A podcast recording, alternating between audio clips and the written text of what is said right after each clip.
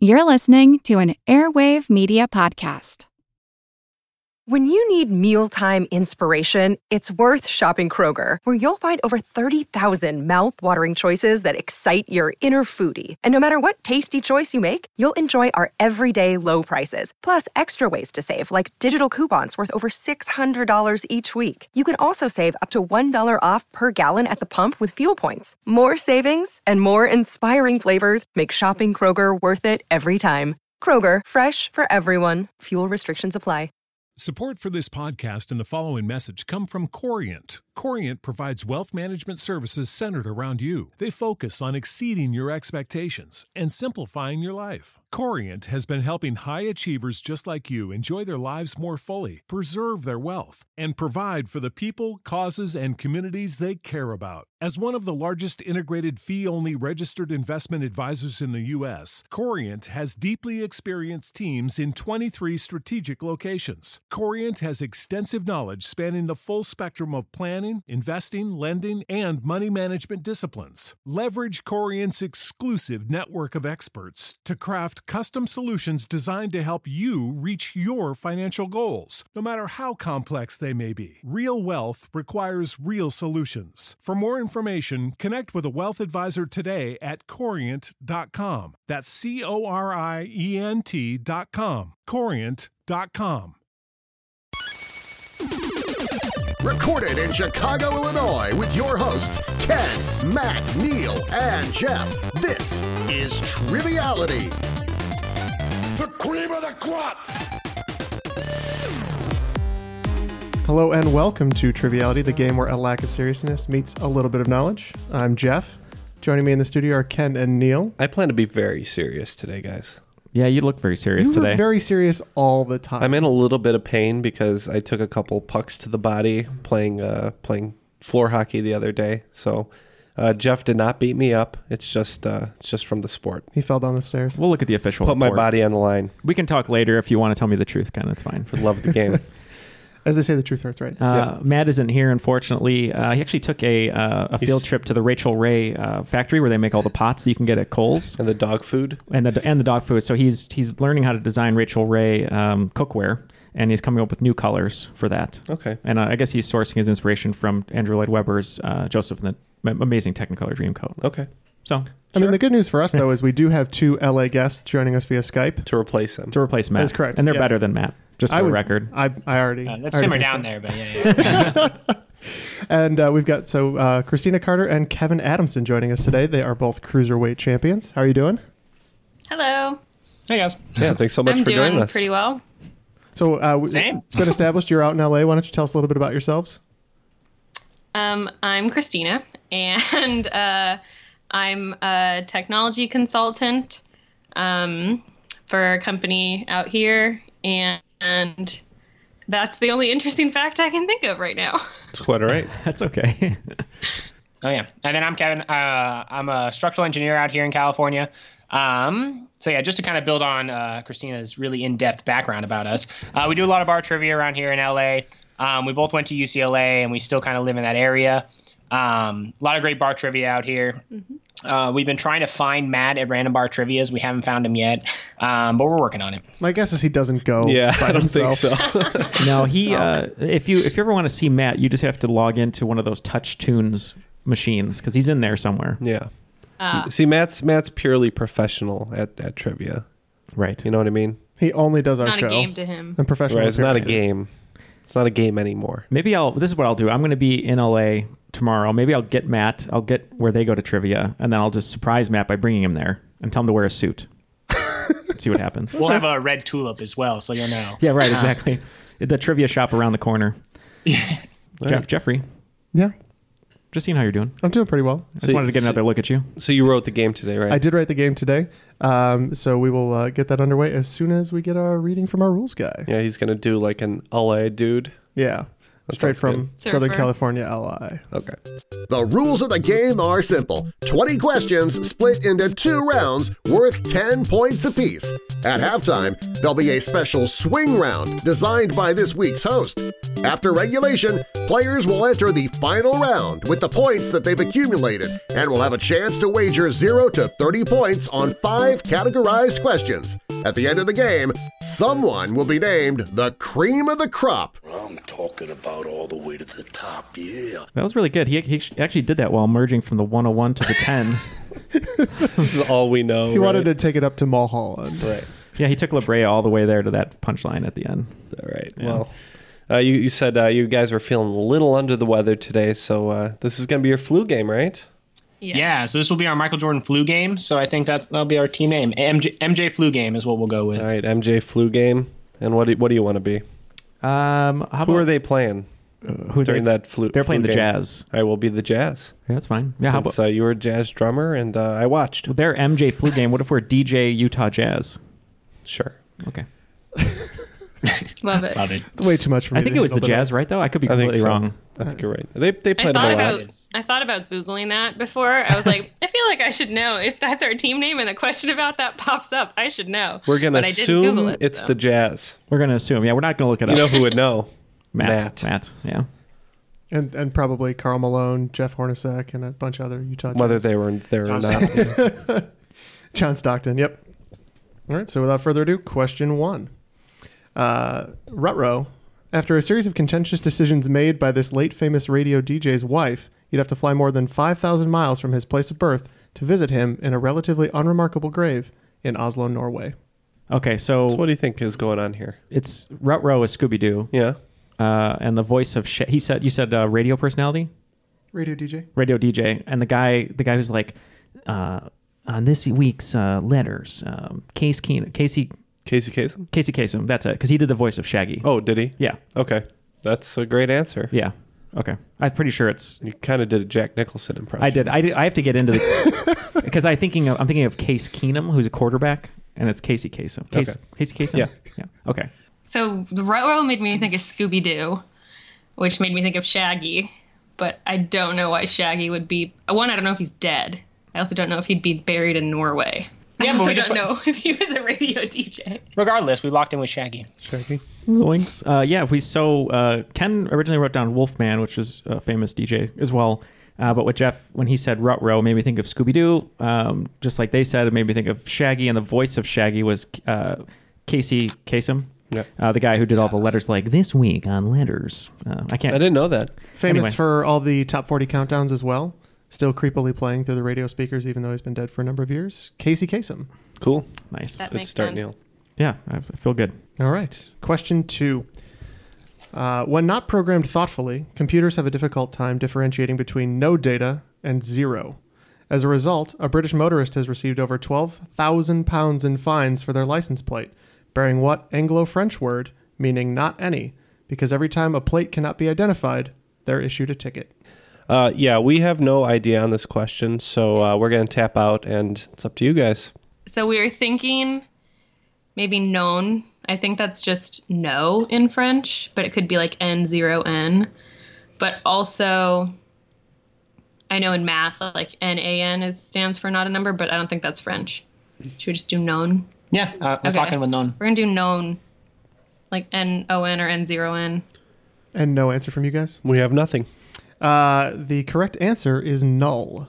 Hmm. Like N U L N L. U L L. Yep. Oh, like null and void. Yeah, Hmm. which is a way of representing in computer systems Like that there is anything with coding, no you just data. know. Not that the answer has a zero for a data set. Okay. I do. I do want to say no was a great guess there. I didn't even think of that. That was. I would have given you points for that. That one hurt. Not my game though. All right, apparently I was on a bit of a uh, word kick here. Uh, question three. Coming from French and translating to social equal, what is another word for nanny? This term is often used in England and posher parts of American society.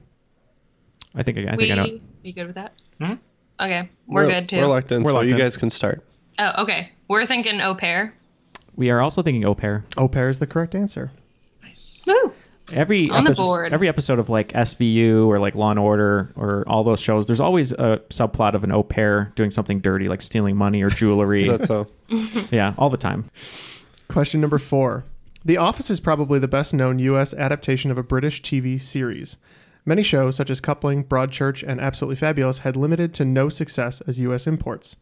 If the William Shatner reenactment based TV show, which aired from 1989 to 1996, was originally a British TV show, what would have been the likely name?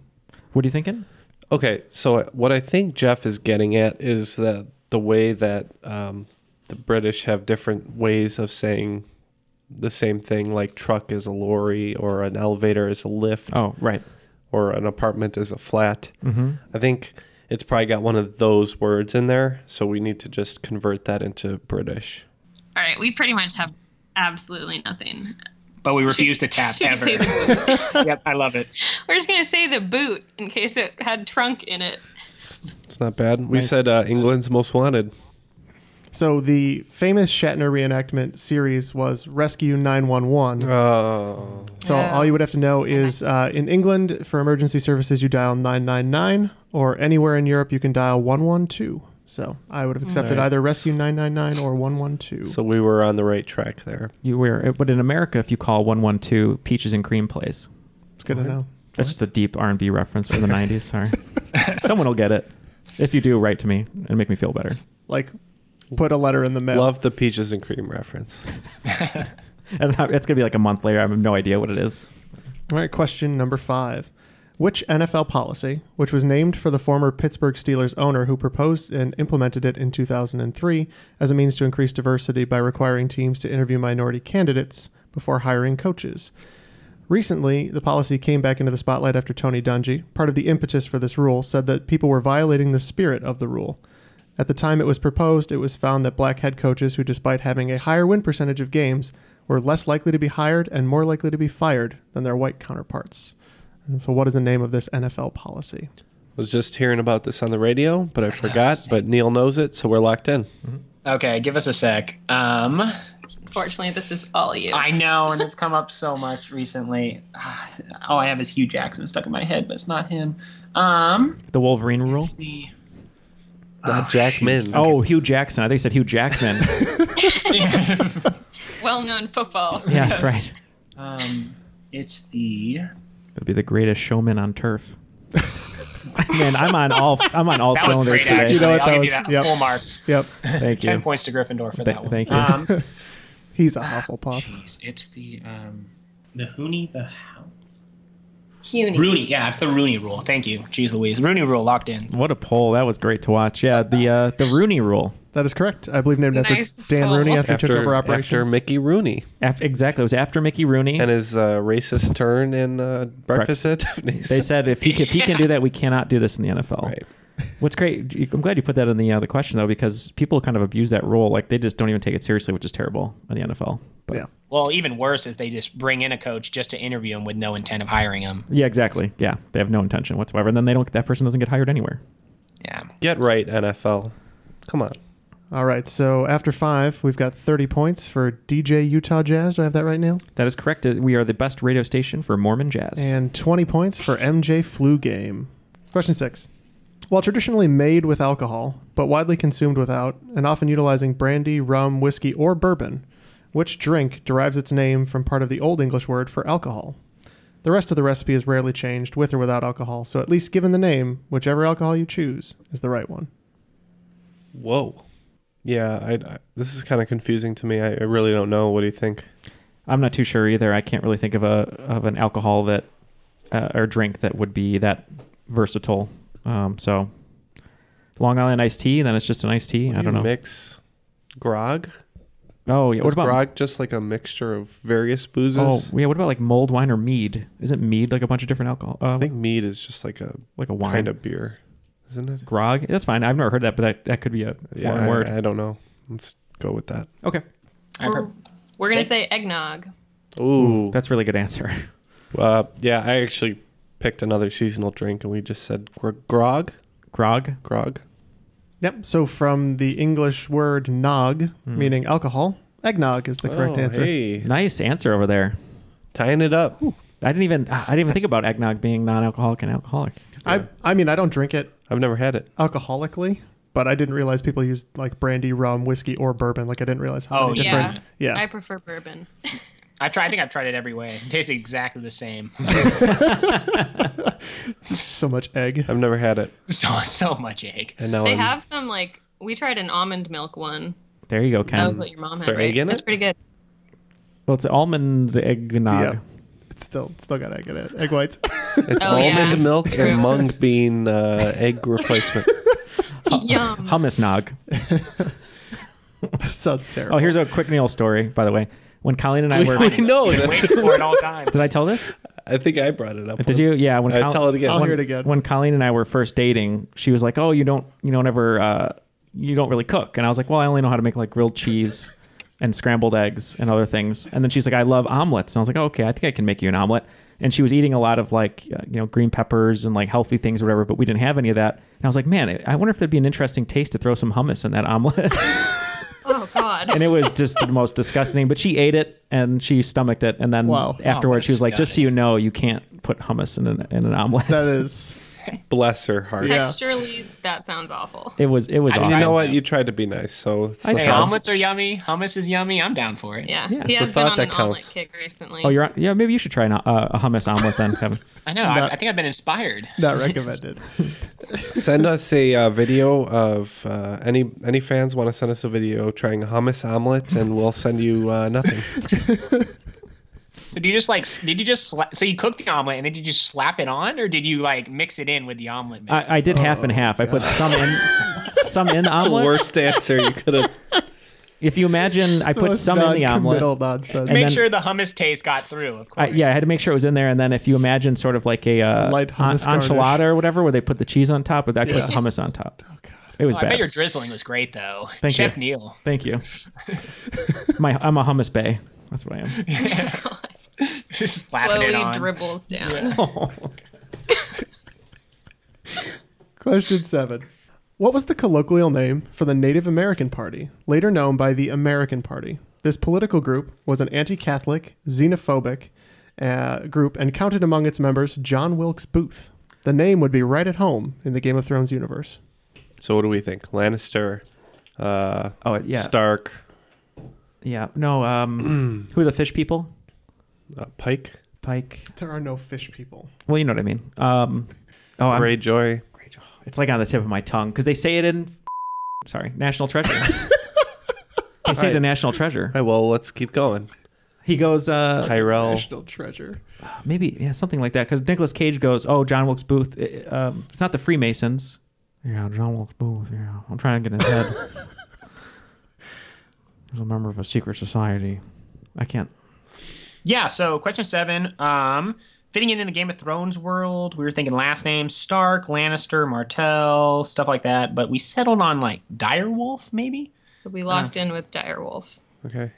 We were having trouble over here. Uh, Jeff might correct me if I'm wrong. I thought they mentioned this in National Treasure when he talks about Wilkes Booth being like an underclover, underclover, the old underclover lover. Donald Glover. There's a field of clovers, and they were under it. The underclover lover of Donald Glover. Uh, so, um, and so we didn't know. And I Knights of Templar kind of sounded familiar, um, and then some sort of Latin phrase, but we went with officially Knights of Templar.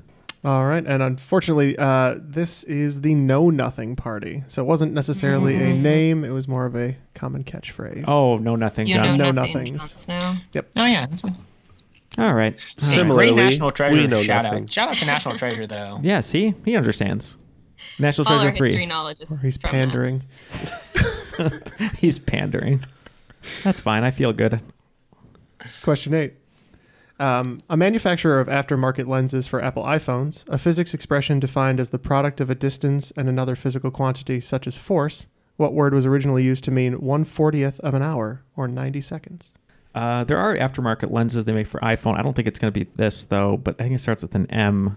Um, they make anamorphic lenses for the iPhone, but it, it's like mo- not motion, moto. I can't remember. It could be motion. Motion, Micro. micro. Let's go with micro. I don't. I like that. It's really hard. It is really hard. That's what she said. Uh, you guys are up. Yeah, Alright. so we were kind of struggling here, um, but we know that distance. I think distance times force is like work slash energy. So I think we we're locking in with work. Something like that. Yeah, we're not happy about it, but Mm-hmm. Yeah. we'll lock in with that for now. Yeah, we didn't get too far either. We just said micro. As a All right. guess. And uh, Neil was on to something when he said it starts with an M. Um, the product of a distance and another physical quantity, example force. and all of the other ones are all examples of moments. All right, let's move on from that catastrophe. Question number nine. The physical impossibility of death in the mind of someone living is an art installation by Damien Hirst featuring a shark preserved in formaldehyde. This piece is one of the most notable winners of What Prize, which has been awarded by the Tate Gallery in Britain every year since 1991. The prize is named for a famous English painter and not a Cincinnati born U.S. media mogul. Oh, I think I know it. I think I know it too. All right, let's lock in. Okay. Where did this come up? We just heard this. One of our friends told us that she had to study the shark preserved in formaldehyde. And she was like, yeah, his name's Damien Hirst, in case that ever comes up as a question. But what award did it win? Okay, a painter. Um, Cincinnati mogul. what's a media mogul? Like, just any. I got Oh. nothing. I got nothing. Um, got anything? I would just say James, but no, I have no, nothing. Go Okay, with it. we'll go with James. Okay, And the jazz? I think we're gonna go with uh, Turner. Uh, you, you're talking about the movie with Rat Tail, right? Yeah, Uh, Mr. Turner. Yeah. yeah, I think it's for Turner. Yeah. But it's interesting. She said that the artist's name was Hearst Mm-hmm. because there's also William Randolph Hearst, who's a, another media mogul. But we went with Turner. Mm-hmm. And uh, the media mogul that I was talking about uh, formed such companies as CNN. He's from Cincinnati, but famously associated with Atlanta. Ted Turner. Mm. Oh, nice work, guys. The Hearst you were talking about, I believe, is H E A R S T, and this Damien Hearst Yeah. is H U R S T. Just a weird coincidence. Yeah. About media moguls. When Tripped at the finish line there. when you first said Cincinnati media mogul, I thought first for a very split second Jo- uh, Jerry Springer, but I, it went away. All right, and last, question. in the round. Uh, in December 1932, uh, Marian Rejewski, a Polish mathematician and cryptanalyst, broke the message keys of the Enigma machine. Unfortunately, he and his fellow Polish cryptanalysts ran out of money while trying to keep up with German advances to the machine. Famously, it was the British, most notably with the assistance of Alan Turing, who built a bomb effective enough to reliably decrypt messages. Alan Turing died in 1954 of an apparent suicide from cyanide ingestion. Which company logo is often erroneously rumored to reflect the manner of Turing's death, despite the designer and CEO's refutation of that? What? Wow. Um, This is so- a Neil game that you're writing here. I did. Yeah, I did a little bit of that. What company's logo? Reflects the manner in which Alan Turing died, although they say it's not an homage to him. Ah. Uh, yeah. You know what I mean? Yeah. Okay, we're locked in. We're thinking apple because I think apple seeds have trace amounts of cyanide. So if you took a bite out of an apple, obviously it wouldn't be the seeds, but maybe that's what they're thinking. I love it. We're in. No, So no- we're going no overthinking. with apple. Yeah, we think maybe sprinkled a little bit on an apple like uh, Snow White and uh, then went down into the. what is it, the basement laughing? Uh, yeah, we said apple. Um, so he had a half-eaten apple uh, next to him, one that he was found uh, to be poisoned with cyanide. Uh, whether it's a suicide or not is partially up for question. Uh, apple said originally in their design that the bite was to show that it was an apple and not a cherry. So that was, uh, but people often think that it's an homage to Turing, given that they're a computer company. I think they would have figured out that it's an apple and not a cherry since the company's called Apple. But They wanted a they wanted a logo that didn't need words. If so, they were I looking, could take a bite out of a cherry like that. little tiny bite. if they were Little tiny. looking uh, for some suspects, they should have looked for those uh, pesky penguins. Penguins. what are our scores? Uh, all right, looks like we picked up uh, an extra 20 points there, Ken. So we should be at 50, I think, to end the round. Cool. And flu game Uh, yeah, we're at 40. 40. forty. All right, hanging tight. So before we go to the swing round, uh, Jeff, uh, you always like to uh, talk about Patreon and how much we appreciate our Patreon supporters. And we have two here in the studio with us today, but why don't you just give a few Well- words uh, over Skype? Over Skype. Yeah. yeah, I was like, oh, wow. Yes, in the studio via a television. Um, no, Did you I- not get the teleportation device that we sent you in the mail? Unfortunately, I don't think it's no. in our mailbox. it's our new highest tier Patreon perk. Yeah. So you can just arrive in studio for recording. Just take the pill. Don't worry about it. We can't It'll guarantee your teleport you. particles will come back together, but Right. Yeah, we're not sure it'll still be you, but worth a shot. Yeah. But we do really appreciate the support of our patrons. They are the entire reason that our show continues to grow and thrive. We're um, always looking to expand and grow our patron perks. If you would like to support us at any level, uh, please check us out there, patreon.com slash triviality podcast. We say there's something for everybody. And I'm telling you, we want to bring you guys as much content as possible, as many shows as possible. In order to do that, we need to free up a little time. Um, Mm-hmm. if if you've been thinking about donating, you know, just a dollar, a dollar a month. That's all it takes to help us out and uh, maybe try to make this a career. You know. Yeah, and uh, as far as our content, as Ken said, um, with bonus episodes, not including Patreon bonuses, but we're almost at 200 episodes of bonus and regular episodes. Uh, far past it with Patreon bonuses, but with uh, our normal episodes, I think today might be around the 200th. So pretty cool. 200 episodes in almost what three years, right? Yeah, maybe three years and a couple months. That's so nuts. thanks to all of our uh, patron supporters who have carried us this far. hmm Thank you. And let's get the uh, swing round. All right, so today's swing round is uh, Ah Real Monsters. this is uh, partly inspired by Misinformation's Dictator December. What I'm going to give you is the uh, country and their years of rule, and I just want you to tell me who the dictator despot monster was. Okay. Are they really monsters? So, uh, some of these. or are- is it, or quite is it awful. even scarier that they're humans themselves? And that will be on another podcast. It's the monster inside. The Monster Inside, hosted by Triviality. okay, go ahead, Jeff. I That'd don't like be, where that'd be- that's going. That would be good for Jeff to host something like that since he's always gi- giving Hi, us everyone. negative information. He just starts off the podcast with a complete downer right away. 17,000 lives were lost that day. the koala population is currently. one. Oh, Oh. God. Wah, wah. All right, let's go. All right, so the first one is uh, Spain, and the years are 1939 to 1975. Number two, uh, Chile, uh, a politician who ruled as dictator from 73 to 1990. Third one here, first leader of North Korea, ruled from 1948 until their death in 1994. Number four, a Yugoslav communist revolutionary and statesman serving various roles from 1943 until 1980, started as president in 1953. Number five, affectionately known as Papa Doc. This was the president of Haiti from 1957 to 1971. Number six, Cambodian revolutionary and politician governed Cambodia as the prime minister from 1976 to 1979. Number seven, the first Tsar of Russia, 1547 to 1584. Number eight, a Ugandan military officer and strongman who served as president from 71 to 1979. Number nine, North Vietnamese revolutionary and politician, serving as prime minister of North Vietnam from 1945 to 1955, and then its president from 1945 to 1969. And number 10, King of the Belgians from 1865 to 1909. Save big money now on new siding from LP Smart Side at Menards. Update and beautify your home with your choice of 13 timeless colors of pre finished engineered siding. It's durable and includes a Sherwin Williams factory finish paint warranty that means no painting for years to come. View our entire selection of siding from LP Smart Side today. And don't forget to check out our flyer on menards.com for all the great deals happening now. Save big money at Menards.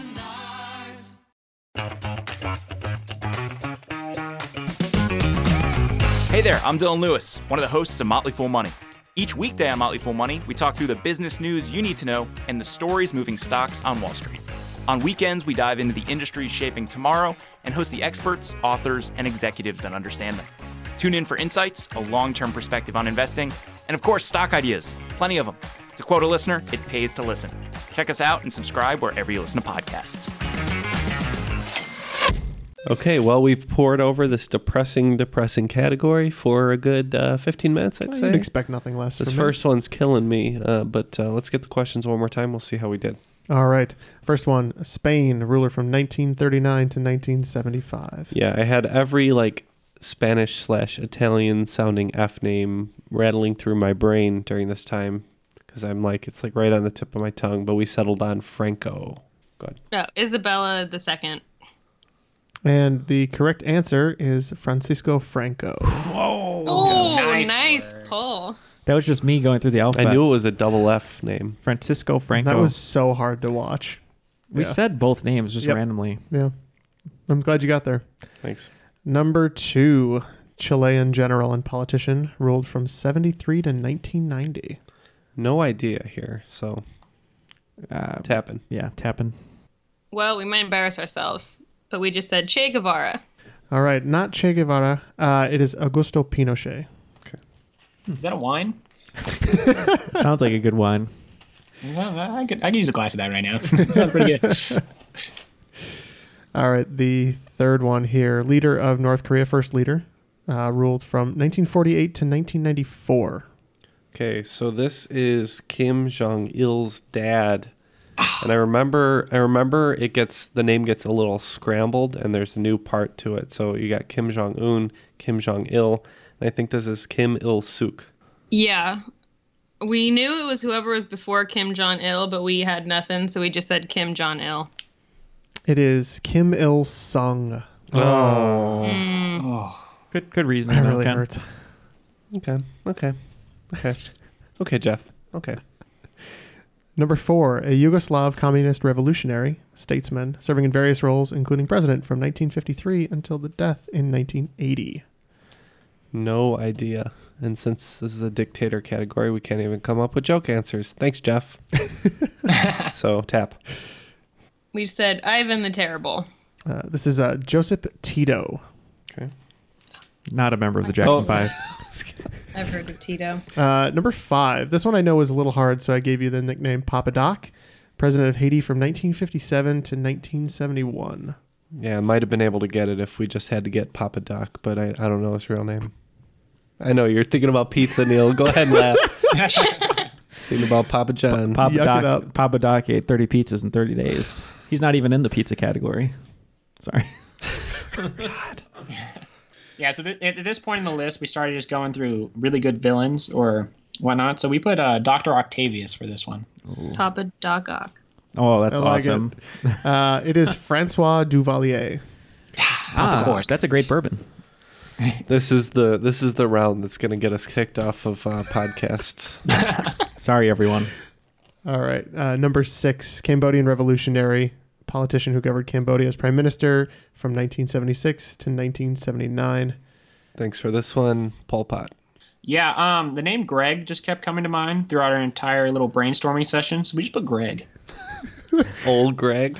And the correct answer on this, uh, the Jazz have it. It is Pol Pot. Nice. Hmm. It's going really well. I hear that's legal in Illinois now.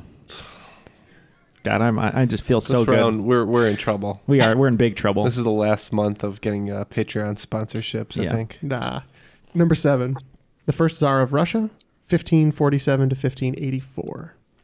Uh, we had a first czar Russia question at trivia the other day. I can't remember if it was Ivan or Nicholas or Peter, but we went with Peter. Yeah, we went with uh, Nicholas. So see how that goes. Part of the impetus for this round, uh, named the Terrible. This was Ivan. Oh my sweetness. I said you We I. should have Heads just are written bets. Ivan the Terrible for anything we didn't know. Number eight, Ugandan military officer, served as president of Uganda from 71 to 79. Pretty sure there was a movie he was mentioned in, so I would si- guess so you got since it. there was a movie, Neil. Yeah, the only one I knew, I just assumed that this was Forrest Whitaker's Oscar-winning portrayal uh, in The Last King of Scotland of Idi Amin. So that's what we went with. We said Voldemort. It is, in fact, Idi Amin. Finally, one question I got from a movie. That's all I knew. So Uh, number nine, North Vietnamese revolutionary, politician, prime minister from 45 to 55, and then president on until 69. This is this one was really bothering us too because we put Ho Chi Minh. That's a city. might be his name too, but I don't think that's it. But what we'll see. We put Mother Gothel. It is Ho Chi Minh. Is it? Oh, thank Yeah. God. Whoa! Dang! So the city was named after because that's originally Saigon, right? Yeah. Yeah. Yeah, the city was named after Ho Chi Minh. Yeah, I sh- we should have just named a city. That would have been a good idea. And I think the last one, 10, is objectively the hardest. Uh, King of the Belgians from 1865 to 1909. Hans Waffleman. I was just gonna say Waffleman. That's funny. And Oh, we put that's so- a different Hans. Uh, shout out to Alan Rickman, uh, Hans Grubert. Uh, Uh, responsible for decimating a lot of Central Oh, good. Central Africa. This was Leopold II. Oh yeah. Ho ho ho! Now I have a country. No. what are we gonna do with? How am I gonna edit this round, guys? I like it, Uh, we'll but I see. agree with you. It's probably not arable. Well, some of it's gotta air. You got So- a backup swing round? So let me just uh, let me just issue my apologies now. Uh, we didn't know what we were doing. Didn't know what we were getting into. Oh, I So think you knew what you were lack getting of into. seriousness uh, meets a little bit of seriousness. We tried to come up with the right answers. Yeah. It was just too too hard. Okay. So we got uh, 20 points on that round. How about you guys? that would be a. a s- Wait, grab the calculator. Zero, yeah. Zero, we got a okay. zero. Man, whew. All right. So following that swing round, rather rather brutal. Sorry about that. Uh, More ways than one. Indeed. Uh, the Jazz have the lead currently with 70 points, uh, over 40 points for MJ's flu game. Okay. Round two. Question one. You wouldn't be lost if, while visiting which famous world city, you checked the weather on your phone, only to see that you were in paradise, an unincorporated town. I don't know. Let's just name a name a world city. Paradiso popped in my head, but I don't know Let's if it's go with actually it. a place. I love it. We're going with it. Locked in. All right, Paradiso. Don't know if that's a place. And we said uh, Lost was shot in Hawaii, so maybe it's uh, Honolulu. It was Mm. shot in Hawaii. Uh, I believe it was shot on uh, Kauai.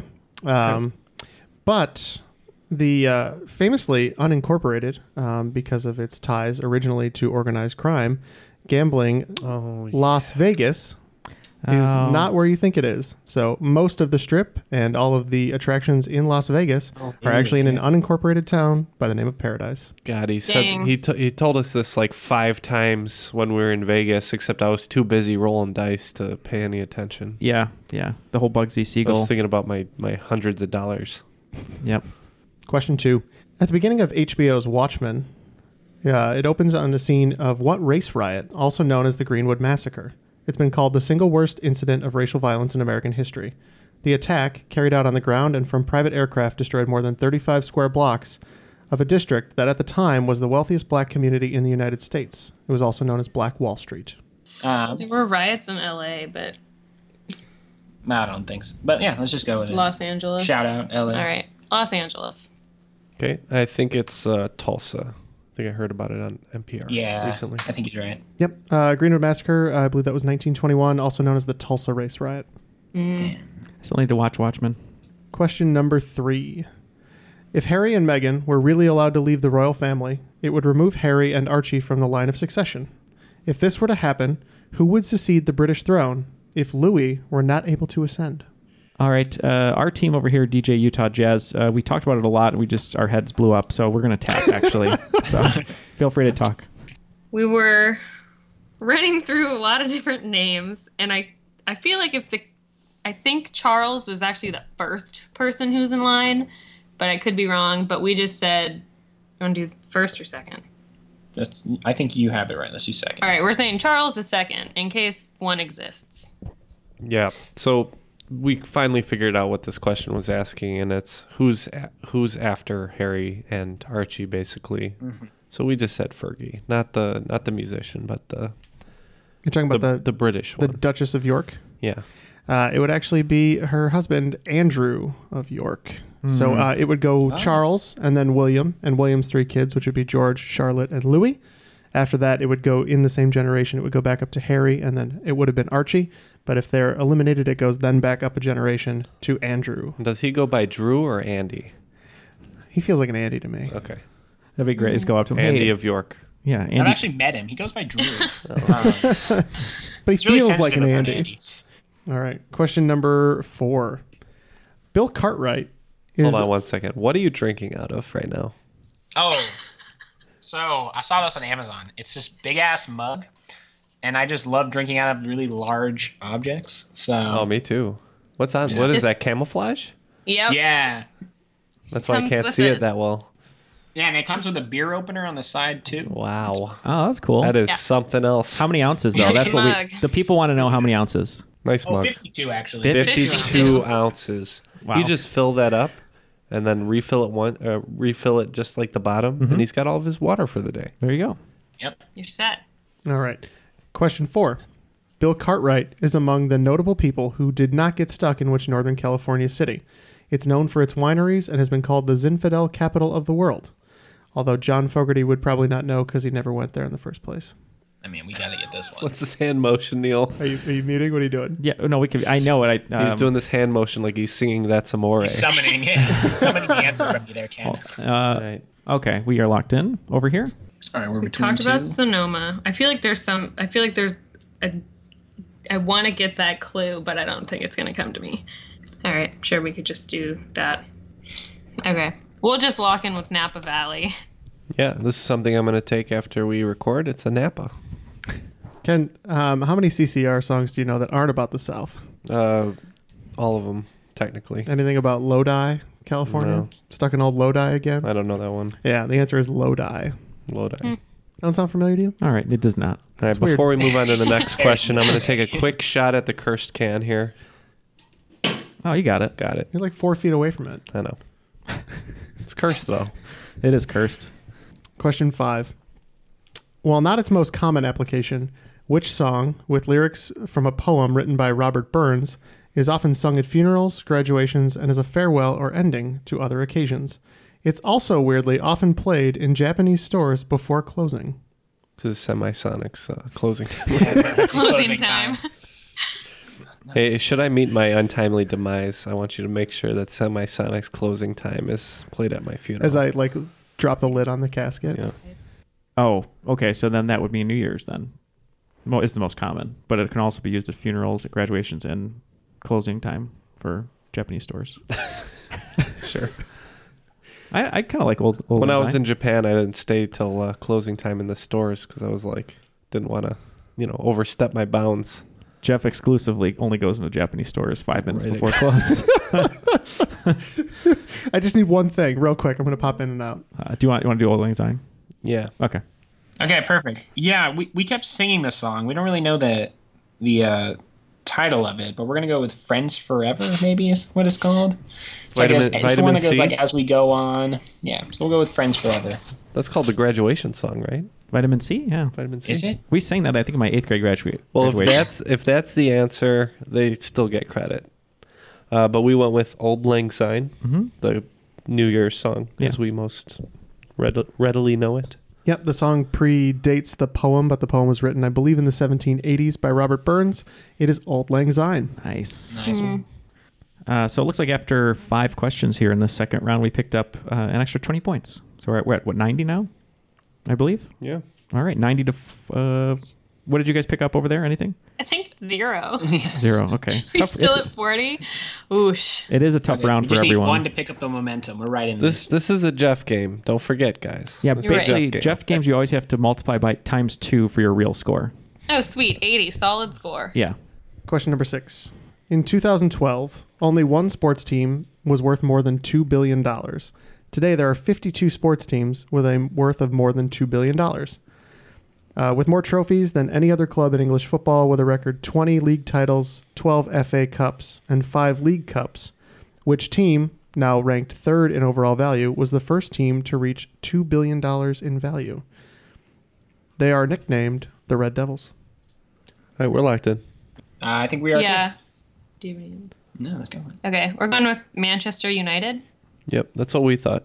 Yep, Man U, Manchester United. Yeah, Nice. Uh, I believe Real Madrid backing now. Uh, this? We them boys. I believe it's Real Madrid now Hmm. as the highest value team with uh, more than 4.5 billion in valuation. That's nuts. I think I think the Dallas Cowboys are actually worth like five billion dollars right now. They have so I much have money, no but they, idea. they ghost their coaches. They don't even let them know they're fired. All right, question seven. Baiju is the world's most popular spirit, with 10 billion liters sold each year, almost entirely in China. What is the second most popular spirit in the world, with more than 5 billion liters sold worldwide? What about what about just like a really popular vodka? Well, the brand most there? popular vodka, surprisingly, I remember I wrote a question of it, was Smirnoff, which seems American, but that was the most popular one in Russia. So I don't know if that's worldwide. Maybe we should go with that. Okay. If it's popular with Russians Yeah. and and sorority girls, Right. then there's got to be a lot of a lot of popularity in between, right? Yeah. All right, let's go with that. Okay. We tossed around a bunch of different alcohols and weren't really sure on any, so we just said vodka. Okay. We went with a brand of vodka and said Smirnoff. Uh, with 5 billion liters sold, it is vodka, which I will give you, Smirnoff. Okay. Yeah, I think Smirnoff's the most like sold of the vodkas. It is, Okay. Yeah. but it's spirit non brand specific. Okay. Yep. Question number eight. Uh, unfortunately, and this was a statistic I found recently that absolutely shocked me, uh, black women in the United States die in childbirth roughly at the same rate as women in which country, whose capital is Ulaanbaatar? A little bit more depression from coming from Yeah, Jeff in case here. there wasn't enough. Oh. We're just kind of throwing out some countries. Um, and we landed on Indonesia. Okay. Um, yeah, we were just kind of trying to think um, of some countries because this capital does not ring a bell. We just we were just kind of saying different country names, and Neil said Cambodia, and I said, you know, Oh, yeah, we had that one down too. I said, you know something, Ulaanbaatar does kind of have that cadence of some of the Cambodian, you know, names of locations that I've heard of. So we went with Cambodia. Um, Cambodia, I, I think, is uh, Phnom Penh is the capital, Mm, Phnom and Penh, yeah. Jakarta for Indonesia. Yeah. Uh, it is Oh, Mongolia. Oh, Hmm. Okay. so What we're was it? way off. Mongolia. Oh, okay. Number nine. Smashing records, no babies born in Britain in 2016 were named what? It's possible there could have been one or two of these. The ONS only reports names with three or more instances. Maybe it had to do with the resentment over the UKIP leader who came to power that year. Okay, I think we're locked in. Okay, we need a little time. What do you think? No babies named this in 2016. Mm-hmm. Boris Johnson. Just named British people. Could be Boris. Should you say? I don't think that's it, but I mean, I got nothing else. Sure. I love it. All right. We just said Boris. Okay, so Boris uh, for Boris Johnson, and we said the same thing. Uh, Neil, could you say smashing for me? Mm-hmm. Smashing. Oh, Nigel. Nigel. Nigel Farage was the UKIP leader I was referencing, and there were no babies born in 2016 named Nigel. Wow. Which seems like a super British name. Yeah. Which means there was no smashing. Oh, there was. They just didn't name them Nigel. Moving on. and now for something completely different. Indeed. Uh, number 10. Last question in the round. At the time of recording, there are 12 teams that have never won a Super Bowl. It's still possible for this to change by the time the episode has released if the Tennessee Titans can win the Super Bowl this year. As of the 2019, well, this season's divisional round, three teams were in the running which have never won, which two teams were eliminated in the divisional rounds last week at the time of recording without have never won a Super Bowl. Okay, I am leaving it to Neil. Yep, I got the other one. Okay, We're good. we are locked in. I'm thinking Hu- the Houston Texans who played the Chiefs, and then the Minnesota Vikings would be my two. I didn't even think about the. Uh, wait, what was the first team you said? Texans. The Houston Texans, Yeah. I think. Yeah, so Houston Texans for sure. We had them. And then Ken said the Bills, which I agreed with, but I also remember I don't think the Vikings won one. And maybe the Bills did, even though they lost a million of them. Uh, but yeah, we said Texans and Bills. And it is the Houston Texans and the Minnesota Vikings. Yeah. Nice. What I didn't mean to say that with so much surprise in my voice. Sorry. Okay, they can edit that out. Actually, they can make the voice. It'll be like nice, like Yeah. classic robot voice. Take trying to over. remember when the Bills would have won uh, pretty early on. Yeah, they won in the I think Jim Kelly. Yeah. I think yeah He's gone. in the eighties was that? No, I thought he. Or the I thought he never won one. He always lost. Oh yeah, he lost like six or something. Like yeah, you might be right. They did win one though. They did win one. Yeah. Okay. Going into the final round, we've got the Utah Jazz leading one ten. That's like a basketball score Mhm. over uh, MJ's flu game with seventy. Maybe Not college so basketball. great of a basketball score. Maybe college basketball. So let me get you your final round categories. Uh, the final uh, categories are all based on Spielberg snubs. Uh, so every single one of these categories is going to be uh, a movie that beat a Spielberg movie uh, that he produced for. Uh, Okay. And So Oscars. so Gandhi. oh man, that Hmm. one of Neil them. look daggers. uh, so your first category is Gandhi. Mm-hmm. Uh, your second category is Shakespeare in Love. Chariots of Fire. Your third one, I went with Crash. Okay. Uh, your fourth category is Argo. Mm-hmm. And your last category, The Shape of Water. Oh. Okay. And the wagers are locked in. Your first question is courtesy of 1982. That was the year Gandhi beat E.T. Uh, question one Mother to Rajiv Gandhi, himself a prime minister of India, Indira Gandhi was the first and to date only female prime minister of India. Both Indira and her son were part of a powerful Indian political dynasty, which stemmed not from Mahatma Gandhi, as they are of no relation, but of what founding figure and first prime minister of India? Oh, this is easy. All right, next. Uh, we'll skip Give over me a hard 1980. one this time. We'll skip over 1985, where uh, Out of Africa beat the color purple, to 1998. That was when Shakespeare in Love beat Saving Private Ryan. Question two All the world a stage is a famous line from the Shakespeare play As You Like It. This line is adapted and expanded in what 1981 Rush song off the album Moving Pictures, which discusses the surreal nature of performing. Number three, courtesy of 2005, that was the year Crash beat Munich. Ugh, that's the worst one. Yeah. That's that's worse than Shakespeare in Love versus Private Ryan. Number three. On March 27, 1977, two Boeing 747 passenger jets operating KLM Flight 4805 and Pan Am Flight 1736 collided on the runway at Los Rodeos Airport, now Tenerife North Airport, on the island of Tenerife. Tenerife is the largest and most populated island in the Canaries, which are a part of which nation? All right, so we'll skip over 2006. That was when The Departed beat Letters from Iwo Jima. 2011, The Artist beat Warhorse. On to 2012, where Argo beat Lincoln. Number four. Argo is a 2012 American historical film directed by Ben Affleck. The screenplay was adapted from the book uh, by the U.S. CIA operative Tony Mendez uh, called The Master of Disguise, and a 2007 Wired article by Joshua Behrman called The Great Escape How the CIA, CIA used a fake sci fi trick to rescue Americans from Tehran. This deals with the hostage crisis stemming from 1979 to 1981 in Iran. Who was the president during this hostage crisis? You put in Iwo Jima there because he was producer on this. Is that one? Yeah, that's Okay. producer credit. Yep. That is correct. Uh, we'll skip over 2015. Uh, Bridge of Spies lost a spotlight Just crushing meal right now. to 2017, where the Post lost to The Shape of Water. That's And- fine. and question five. I'm not saying they're all snubs. I just thought it was funny to torture Neil. Water is one of the most abundant substances on Earth, but it's also found in a number of other places, surprisingly, including Mercury. On Earth, most of the fresh water is found in the atmosphere in the form of water vapor as a part of the hydrological cycle. There is a moon in our solar system that behaves in much the same way, having rivers, rivers, lakes, all driven by liquid methane. On what moon, named for the pre-Olympian gods of Greek mythology, would you find this occurring? Okay. We will consider these answers and be back with a catastrophe on our hands. Yeah, it's not looking good. Want to learn how you can make smarter decisions with your money? Well, I've got the podcast for you. I'm Sean Piles and I host NerdWallet's Smart Money Podcast. On our show, we help listeners like you make the most of your finances. I sit down with NerdWallet's team of nerds, personal finance experts in credit cards, banking, investing, and more. We answer your real-world money questions and break down the latest personal finance news. The Nerds will give you the clarity you need by cutting through the clutter and misinformation in today's world of personal finance. We don't promote get rich quick schemes or hype unrealistic side hustles. Instead, we offer practical knowledge that you can apply in your everyday life. You'll learn about strategies to help you build your wealth, invest wisely, shop for financial products, and plan for major life events. And you'll walk away with the confidence you need to ensure that your money is always working as hard as you are.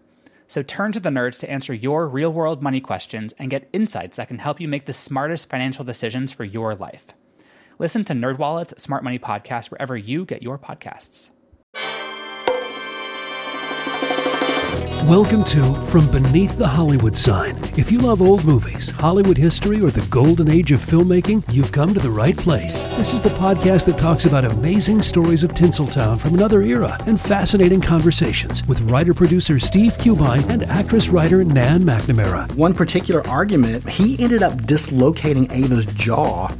Ava, she was such a tough cookie. Rather than cry or scream or anything like that, she Or call the police. or call the police like she should have. Exactly. What does she do? She takes an ashtray and she knocks him over the head and knocks him unconscious. That's how she fought back. She didn't know what to do, so she called Louis B. Mayer. I think I've killed Howard Hughes. What do I do? Revisit a time when the pictures were still big and everyone was ready for their close up. When you want Tyrone Power instead of Tom Hardy, Jennifer Jones instead of Jennifer Lawrence, or Robert Mitchum rather than Robert Pattinson, then From Beneath the Hollywood Sign is the gin joint for you.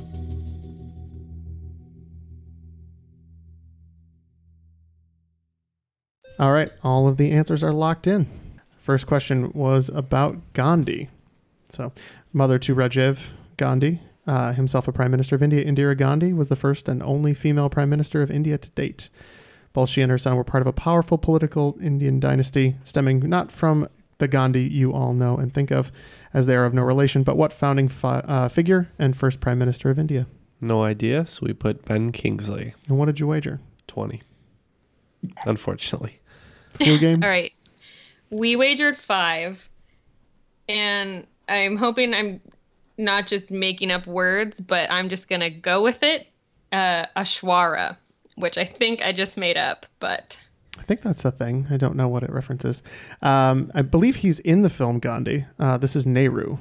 Jawaharlal Nehru. That sounds pretty close. Yeah, I, I believe that. Question number two about Hmm? Shakespeare. All the world a stage is a famous line from the Shakespeare play As You Like It. The line is adapted and expanded in what 1981 Rush song off the album Moving Pictures, which discusses the surreal nature of performing. Uh, yeah, we just went with YYZ for this one, and we wagered twenty. Yeah, and we we channel a little "I Love You, Man" because we're not the too familiar with all Rush songs, so we just said Tom Sawyer. and we wagered five.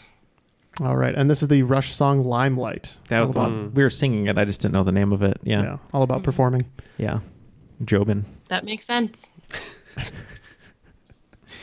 Um, question number three is about a very famous and actually the most deadly plane crash.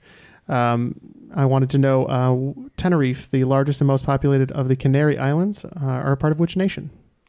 We said the UK or England, I guess, for twenty points.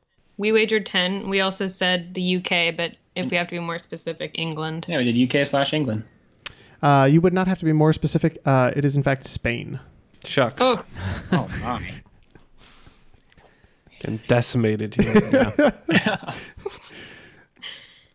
Question four uh, was about the film Argo, basically surrounding the plot. Uh, who was the president of the United States during the Iran hostage crisis from 1979 to 1981? yeah, this one I think I know. Uh, we went with Carter for twenty points. My great great uncle, not really, Jimmy Carter. For five. For five. Uh, Jimmy Carter is correct. Yay! Woohoo! They can't all be brutal. Mm, Mm, they can. they can. And question number five was about the shape of water, or rather, things that take the shape of their containers.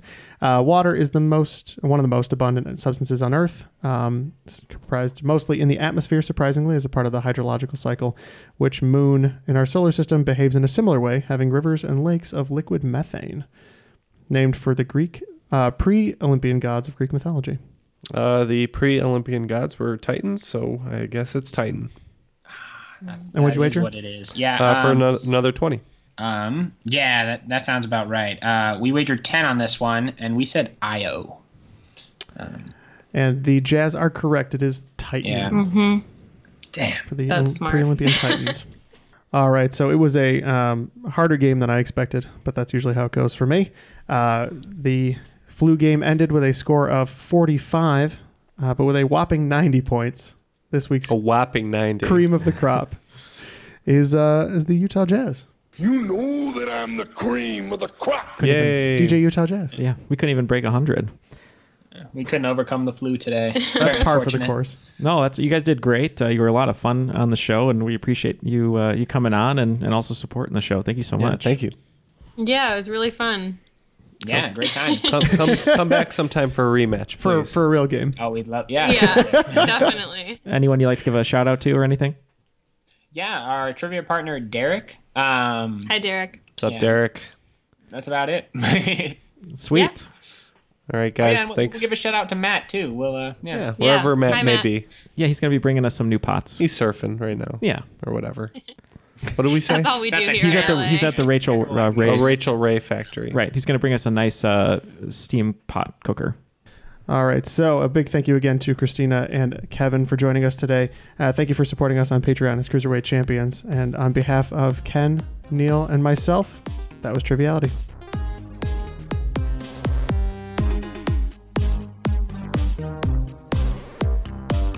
Was that was you that I one day asked, what does au pair mean? Yeah. Right? Yeah. Okay.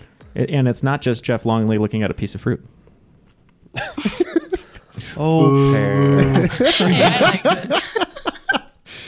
Glad someone calls him on his stuff. Yeah, thank you. I'll cut that out.